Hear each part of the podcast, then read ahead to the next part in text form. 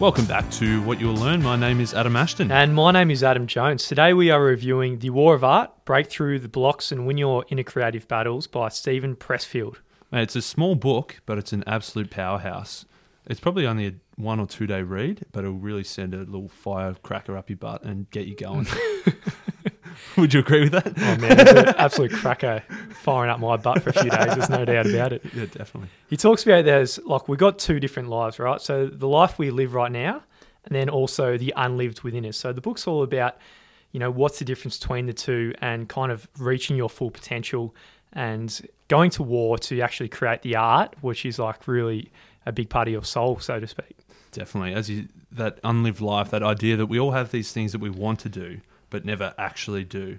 Like, you know, starting a diet or starting yoga or starting a new meditation practice on one end or starting a new business or writing a book. All these things that we want to do and wish we could do, but for whatever reason, uh, and obviously explains what that reason is, we never actually do it. So there's a big difference. So you just mentioned, say, someone who wants to be a writer.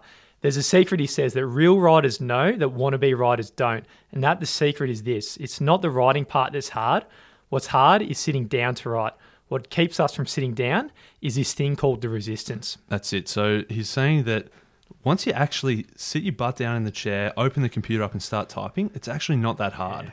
The hardest part is deciding in the first place to sit down and not to oh the the dishes are dirty I better go clean them or oh I better go walk the dog or everything that pops up and stops you from doing it every mm. excuse you can think of that's the tough part mate the resistance it's it's in all of us with the things that we're meant to be doing um, say if you buy a new treadmill or something and it just sits there and you don't want to jump it, or you get your new membership, the thing that's stopping you from actually going to the gym, or if you want to start a new business, there's always this kind of unconscious resistance for you actually getting down to business and doing the actual thing that you're meant to be doing. Exactly. So this book's in two parts. Part one is defining the resistance, and then part two is overcoming the resistance. And so this all about the resistance is going to be the first half of this episode. And he says that the resistance is the most toxic force on the planet. It's the root of more unhappiness than poverty, disease, and erectile dysfunction. Yeah. To yield to the resistant deforms our spirit, it stunts us and makes us less than what we were born to be. Mate, it's so hard. He says Hitler, back in the day, he actually wanted to be an artist. So at 18 years old, he took his inheritance and all his money and he moved to Vienna to live and study and applied to the Academy of Fine Arts and Architecture. But have you seen his paintings?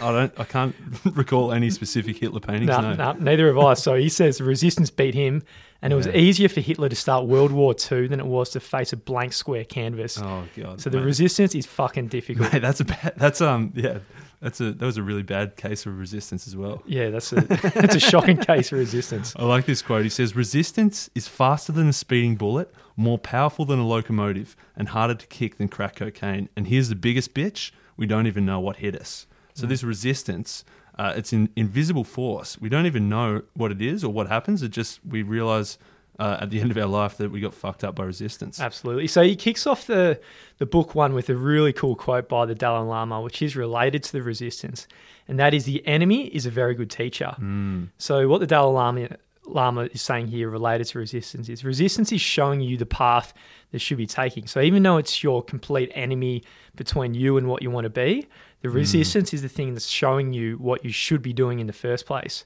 Oh, that's legendary, man. Mm. So some of the we sort of touched on it a little bit. He lists all the resistance's greatest hits. So he says it's any pursuit in writing, painting, music, film, dance, or creativity, launching of an entrepreneurial venture, a diet program or health regime. He says any activity whose aim is tighter abdominals, education of any kind, overcoming addiction. All these things is where resistance pops up. His lens is through creativity. He's a, a an author and a screenwriter. So his the, a bit of the book is through that lens, but it, he says it applies to all of this stuff. Mm.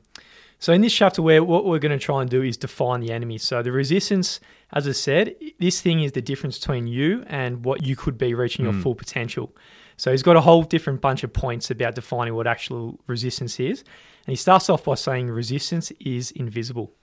So resistance cannot be seen, touched, heard, or smelt, but it can be felt. We experience this this energy field radiating from what he calls a work in potential. So this idea over there that oh we're going to write a book one day is just radiating this energy of resistance that stops us. And resistance is internal. It seems to come from outside ourselves We look, locate it in our spouses, in our jobs, our bosses, and kids. Resistance is not a peripheral opponent. It arises actually from within. So it's self generated from within and self perpetuated.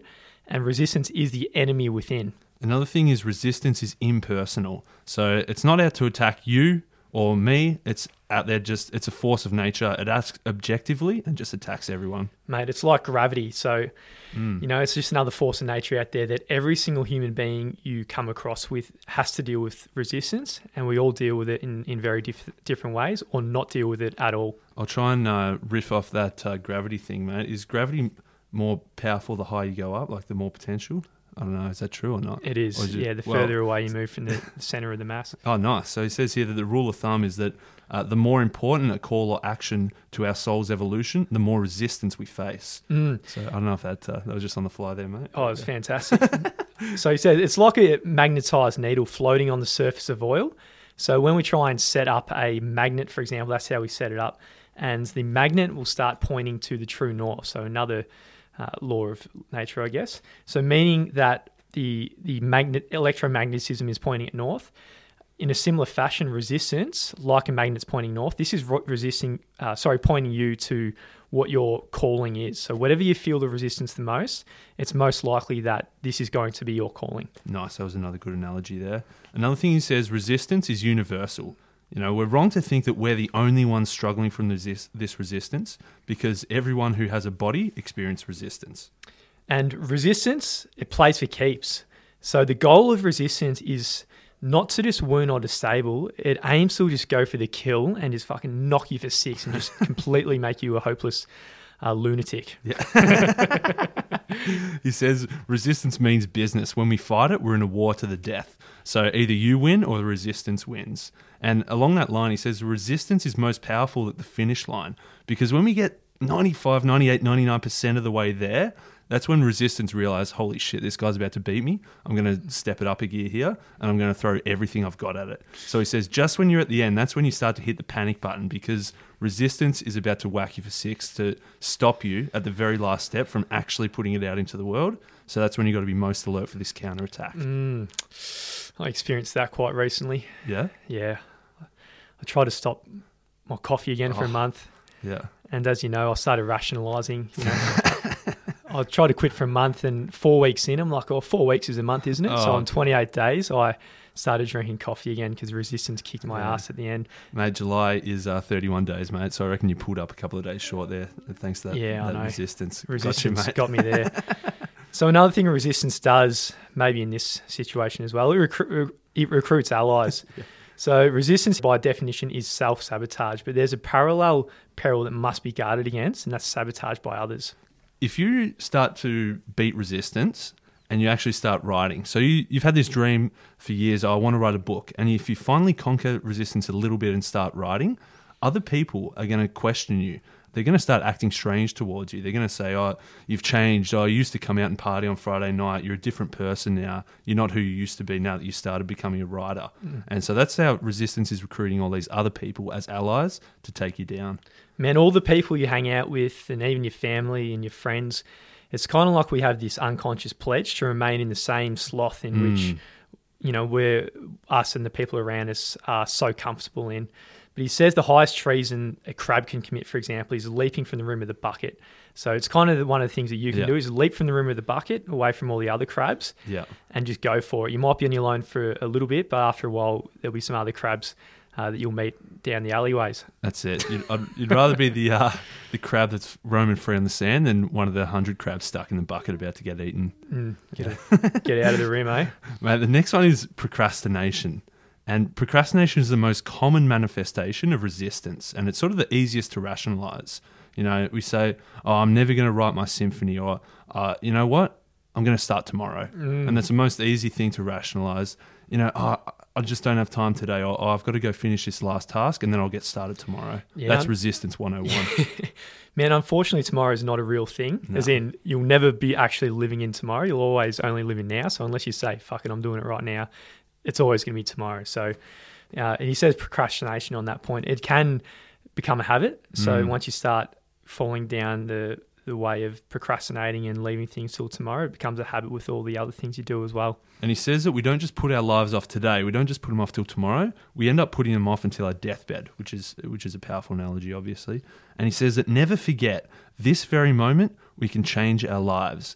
There was a, never a moment, and never will be, when we are without the power to alter our destiny. So just realize that you can start today, and by starting now and starting to beat the resistance, you can seriously change your destiny.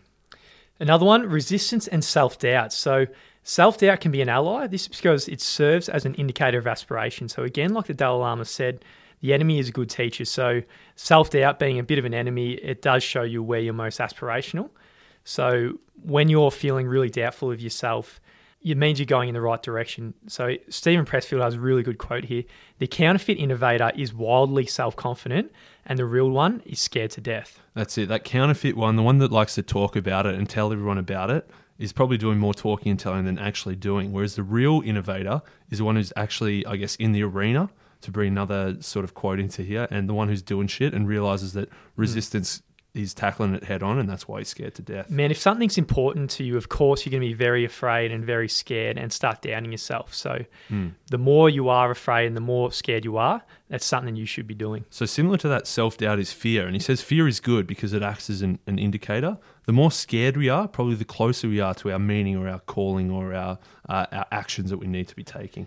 The professional tackles the project that will make him stretch. So you're going toward these things that you actually are scared of because you know when you go into these uncharted waters, you're compelled to explore the unconscious parts of yourself, and, then and then this in turn will cause you to grow. Sick. Uh, resistance and support. So he says that seeking support from friends and family is like having people gather around you at your deathbed. So he says it's it's nice, but when the ship sails, all they can do is stand at the edge of the dock and wave goodbye. so, yeah, unfortunately. So the more energy, yeah, you're on your own. So the more support you get, um, the weaker you become at handling the business. yeah, so just get out there and, and fight for it. And uh, yeah, a bit on topic from earlier about me and my coffee resistance and rationalization. so resistance is fear, but it's too cunning to show itself in the naked form. So if resistance clearly let us let us see that it's just fear that's stopping us, then we might feel the shame to actually move on, move along anyway. Hmm. So resistance shows up in the form of rationalization. So in the coffee, I might have been scared of something else, but I started actually rationalizing in my brain, like, oh, you know, Four four, weeks, weeks, a is a month. month, that's a month. And so you start rationalizing reasons why you should be not doing the thing that you actually set out to do. Yeah, that's sick, man. And so after all of this, so we've defined this resistance. The most important thing to realize, he says here, resistance can be beaten.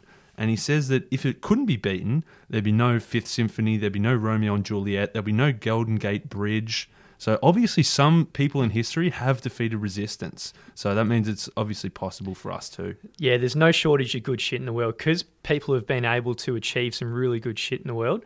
That means people have, that's just proof in itself that people have beaten resistance, and there's no reason that you can't as well. He says defeating resistance is exactly like giving birth. It seems absolutely impossible until you remember that women have been pulling it off successfully with support and without for 50 million years. So that's it. Same with resistance. People have been conquering resistance for 50 million years, and so we can too. Which is good news, man. Oh, After all that negative stuff out of resistance. resistance is a it's a tough one, man. Everyone Yeah. experiences it in, in every field, and it's something we've got to overcome. Mm, in every in in any new endeavor, you're going to experience some kind of resistance. It's something that's just inevitable. So it's something you got to deal with more and more. And it's if you keep, as you're saying, if you keep pointing in that direction, moving along anyway, it's probably going to be the area where you're going to grow the most to be able Yeah. to do some cooler shit in the world. So yeah, resistance is probably uh, a good thing, yeah, a bit of a blessing in disguise. It's always going to be there to stop us, but it shows us that we're doing the right thing. We're on the right track. So right now, man, book two is combating resistance, and it's all about turning pro. So he says that it's one thing to study war, and it's another to live the warrior's life. So that was a quote from uh, Telamon of Arcadia, uh, which uh, was from the 5th century BC. But it's very different. Obviously, we can talk about this resistance, but it's completely different to live the warrior's life of actually beating it. Another one of those quotes or people who wrote a quote, you could just make up any kind of Yeah. name, and no, no one in history will know who the hell. No, no one's fact checking that one. No one's fact checking Telamon of Arcadia, mercenary, the fifth century piece. he never existed that. But anyway, so now again, like earlier, it kind of defines a whole different um, bunch of points all about turning pro. So the ways you can actually defeat resistance. Yeah, so he says that to, in order to defeat resistance, you have to turn pro. So stop becoming an amateur, uh, an amateur, and start being a real professional. So here's the difference between amateurs and professionals. So professionals are the people we want to be to smash resistance up the ass. He says aspiring artists defeated by resistance share one trait. They all think like amateurs. They have not yet turned pro. So the moment an artist actually turns pro, pro is an epochal as the birth of his first child. With one stroke, everything changes, and everything can be in in your life can be divided into two parts: before turning pro and after turning pro. And resistance absolutely hates it when you turn pro. That's it. If you think of uh, what a professional is, he, he tells a story of uh, this author, uh, Somerset Maugham. I never never heard of uh, him or her. Uh, him actually by the, by the sound of this quote, but he was uh, giving a talk about writing books, and someone from the crowd, you know, in the Q and A section said, "When do you write? Do you write uh, every day? Uh, do you write on a schedule, or do you write just when the inspiration strikes?" And so that is probably the thinking of uh, an amateur who's been conquered by resistance, who thinks, "Oh, I can't write right now. I haven't been struck by inspiration." And so Somerset Maugham says, "I write only when inspiration strikes." Fortunately, it strikes every morning at nine o'clock sharp. So that's it. If you know that every morning you're going to sit down at nine o'clock and start typing Yeah. for hours, uh, inspiration probably strikes more than than uh, if you're just waiting around thinking, "When's inspiration going to hit me? When can I start writing?" Oh, 100%. He says, like that, the hill is the son of a bitch. So, say the writer, he's got this huge project or this huge goal of finishing this massive book. He says the hill, something like that, or whatever big project like that, it's a son of a bitch, but what can you do? All you can do is set one foot in front of the other and just keep on climbing. So, it's like that waking up at nine, just keep plugging away at it and just keep climbing that hill. Don't look too far up at once. I like the pacing and leading he does here of people that might be thinking, "Oh, how can I be a turn to be a professional writer when I've got to, you know, work my normal job?" But he says that we can conquer resistance by turning pro because we're all pros already, and that's in our normal job. So he talks about the 10 things that are needed to turn pro. And so that's you got to show up every day, you got to show up no matter what, you got to stay on the job all day, you got to be committed to the long haul. The stakes are high, we accept remuneration for labor, and we don't over identify ourselves with our jobs, and we try to master the techniques. So if you think of that, that's what you do every day. You mm. show up every day, you work all day, and you get shit done. So Yeah. that's being a pro in your everyday work life. So you can do it. Mm. So if you're someone who wants to do more than say the nine to five, you got to take these kind of nine to five job principles and apply it to what your calling or the art that you want to create in the world to be. So it's kind of just showing up like you're doing Monday at nine a.m. and not doing C's, Yeah. but doing that for your side hustle or whatever you're doing on the side as well. Obviously at the start it's not going to be you know every day nine hours a day the same as full-time work but it might be that you have a rule every night from seven till eight i'm going to sit down and actually do this. Yeah. so he says if you think of the amateur in comparison they don't show up every day they don't show up no matter what they find excuses and they don't stay on the job all day. And he says here you don't hear him bitching about oh this fucking trilogy is killing me to write. Instead he doesn't even write a trilogy at all Man, Steven Pressfield, he's got a pretty incredible story as well. So he, it took him a long while to get his writing career off the ground. But after 17 years of trying, he finally got a job on his first movie, which he, he wrote, which was King Kong Lives. So he loved it. He thought he had an absolute hit, and he invited all his friends and family to turn up to this big premiere. He rented out the place next door for this huge Triumph after party, and you know he was there with bells on, wearing his best clothes. But nobody showed on the opening night. So, and the press the next day, they said, Steven Pressfield, we hope this is not his real name for his parents' Oh. sake.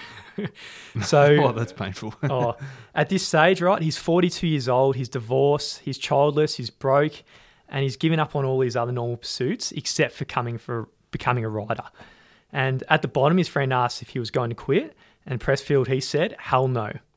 And that that's the thing, man. He says that his friend told him, "Look, you're depressed. You've just failed. All this shit's gone wrong. You're 42. You're divorced. you've got no kids. You're broke. But this is exactly where you want to be. If you wouldn't quit, if you're writing every single day, that's exactly what you want to do." So he says, "You know, look, you're taking a few blows, mate, but that's the price you've got to pay for being in the arena and not on the sidelines." That's right. You know, being in the arena and actually being in the stadium, doing something and having a crack at something is a lot better than just being on the sidelines where it's just safe and comfortable. Exactly. So, a few things about professionals as we move on. So, a professional accepts no excuses. So the amateur, you know, the amateur underestimates the resistance. He lets the flu stop him from going right for a day, and he lets that serpent's voice in the back of his head stop him from doing what he has to do that day. Whereas a professional, he's learned better. The professional respects resistance, and he says that you know what, whatever happens, I'm just going to kick this resistance's ass today, and I'm going to do it anyway. The professional knows resistance. It's like a telemarketer, right? So the telemarketer calls and you, if you don't hang up straight away, Yeah, he- he's going to draw you in, and you're, you're done for five minutes. And you're buying a The professional realizes that uh, if you cave in today, it doesn't matter what the excuse is. Even if it's fully logical and plausible, you're going to be twice as likely to, to cave tomorrow, and you're going to become resistance's little bitch. Yeah. So back on that telemarketer example. So when he calls, you know, the pro, on the other hand, he doesn't even pick up the phone. He just stays at work That's or it. just keeps it on, you know, airplane mode so the phone doesn't even call. Don't be buying that eight eight knife set with the uh, the extra bonus sharpener. Nah, you don't want the eight nine seven, yeah, the bonus. bonus shot. a, pres- a professional to think endure- something better to think of there, mate. But I, that was pretty weak. I could do with some knives myself, Yeah. actually. So a, profe- a professional endures adversity. So he says that you know he lets the bird shit splat down on the window, remembering that it comes off if it comes off with a bit of heavy duty hosing. So Yeah. you got to realize that yeah, there's going to be some shit going down in the world. You got to ignore that for the time being and just put up with the adversity and keep pushing through to do your shit. Deal with that later. He reminds himself it's better to be in the arena getting stomped by the bull than to be up in stands or being in the car parking lot. Yeah, definitely, man. A professional dedicates himself to mastering technique. So the professional is sly. He knows that, you know, quietly toil away each and every day. And he says that by toiling beside the front door of technique, he leaves room for genius to enter around the back. I reckon that's that's a sick quote, man. It's a really good quote. so every it? day, just work uh, next to the front door of technique. Keep working at it. Keep working at it. And uh, little genius might just sneak in the back Yep, door there. Back door, and then, yep, Yeah. slam dunk. a professional does not take failure or success personally. So the fear of rejection isn't just psychological, it's biological. So this fear, it's in our cells, and resistance knows this and uses this against us. It uses fear of rejection to paralyze us and prevent us, if not only from doing our work, then from exposing us, exposing it to public evaluation. And that's the, you know, don't take failure personally and don't take success personally either. Because if you get too attached to success, the next time you're going to be uh, too attached to success and you're going to uh, you're going to be worried about that failure. So he says you can't take it personally. You just got to realize success is is beating the resistance for today, but you're going to have to do it all again tomorrow. Another one I really like is a professional recognizes her limitations. So she gets an agent, she gets a lawyer, she gets an accountant when she knows she sucks at anything to do with legal or finances or anything like that. And she knows she can only be a professional at just only one thing, like whatever her craft or calling is. So she brings in all the other pros and all the other talents to cover all the other bases so she can focus on what she's meant to be doing. the next section, he says that, you know, resistance is actually a bully and it likes to pick on the weak. You know, just like the bully, if a professional stands up to it and knocks him down once, he's going to be a bit more worried to pick on him next time. He's going to go to the other, the little, uh, the little uh, suckers over there who are going to cop the resistance and not stand up to it. So resistance is a bully. You got to keep knocking it down. If you knock it down enough, it's going to go find another victim. Yes. It's And- going to go find the runtiest twerp on the playground. Oh yeah, he's going to find that little resistant, prone, little toxic, little little little bitch. Uh, and then finally, there's no mystery. So there's absolutely no mystery in turning pro. It's a decision bought by an act of will. So one day you just wake up Mm. and say, "Fuck it." You know, I'm no longer an amateur. I'm going to be a pro. I'm going to show up for the thing I'm meant to be doing every day, and I'm, I'm pro now. Yeah, he says that's simple, man. In order to beat resistance, now that we've you know we've defined resistance, we've realized that to beat resistance we've got to turn pro. So he says it's a one step thing. Just decide, become a pro, and then that's that simple, and just keep beating resistance every day. Yeah. And another really positive thing he touches on toward the end of the book. Mm. So you might be one of the people who've been out there and you've been slogging away at project for a long time. You're not really seeing some of the results that you'd like. But he says when you keep going for a, a, a long time, you grind and you grind and you grind, something really mysterious starts to happen. So a process is set into motion Mm. by which inevitably and infallibly heaven comes to your aid. So unseen forces enlist in your cause and a bit of luck starts to kick in. So if you're one of those people, just keep slogging away and slogging Mm. away. And then what Pressfield's saying is some mysterious forces will come in and just give you a helping hand and you'll start getting some results. Yeah, he talks about things like the higher realm and the muse and uh, and a few other you know as you say these mysterious forces that once we've start beating resistance and we start actually doing what we're meant to be doing, these things just come along and just give us a little nudge in the right direction, just give us a little helping hand, but only after we beat resistance. It doesn't just, we don't wait to do it in the other way around. We don't wait for the muse to come along before we beat resistance. You got to beat it first. You got to turn pro first. Man, this is a really magnificent book, I think, for anyone who wants to really uh, do things. And, and, you know, there's we've all got these unconscious things stopping us from going to that next level and, you know, trying to tackle some big things. So I love the way he approaches it. So being able to define what this kind of unfor- unconscious thing is kind of stopping you is the first step. And then also gives you some approaches and, you know, just tells you to just keep keep on fucking slogging no matter what. I really like it, man. I 100% agree. It's definitely something that's going to give you a, a good kick up the ass. And it's not just like all motivation. It's just showing you that, look, this is what's stopping you. This is how you beat it. Go out there and do it. And then things will start going your way. Man, I wonder if uh, there's probably a bit of uh, survivorship bias in there and that he was this dude that he was an absolute battler for 20 years. He was broke. Everything was failing. And then it finally worked. I- I'd like to hope that everyone would be the same.